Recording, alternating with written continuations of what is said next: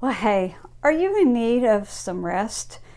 Are you feeling weary, overwhelmed, maybe burned out? Sounds like you need a little rest and peace. Jesus said that He gives rest for your soul. Sound good? Well, stay tuned. Welcome to this week's Shabbat Shalom devotional, when I try to share just a little inspiration and bring a little peace to the close of your very busy week. You know, several weeks ago, I talked about the importance of rest and that rest is a state of peace that God designed for us. Today, I want to talk about Jesus' offer of rest for your soul and how to attain it. Let's read Matthew 11, verses 28 and 29. This is from the NIV. Come to me, all you who are weary and burdened, and I will give you rest. Take my yoke upon you and learn from me, for I am gentle and humble in heart, and you will find rest for your souls. So if you're feeling burdened, weary, overwhelmed, this is the verse for you. The answer is to come to Jesus. But then he explains just what exactly that means.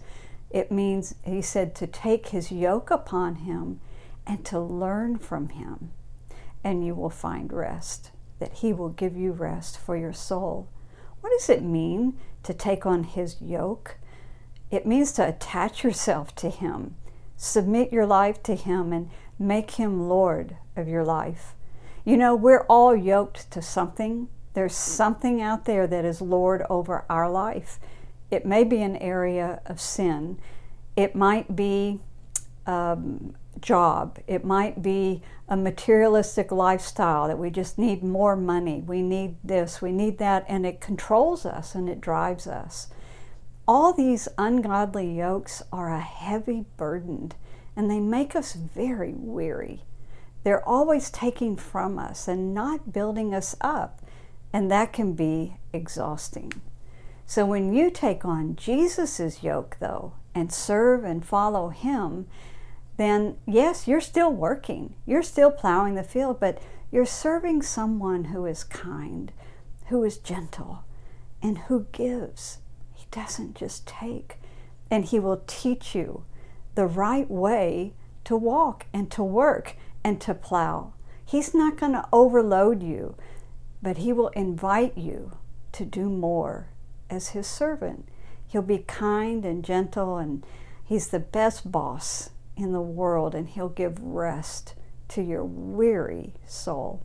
So, this Shabbat, come to Jesus and lay your burdens down before Him. Then commit yourself to Him and take on His yoke. It's gentle and kind and humble, and you'll find rest for your soul. And with that, I wish you Shabbat Shalom.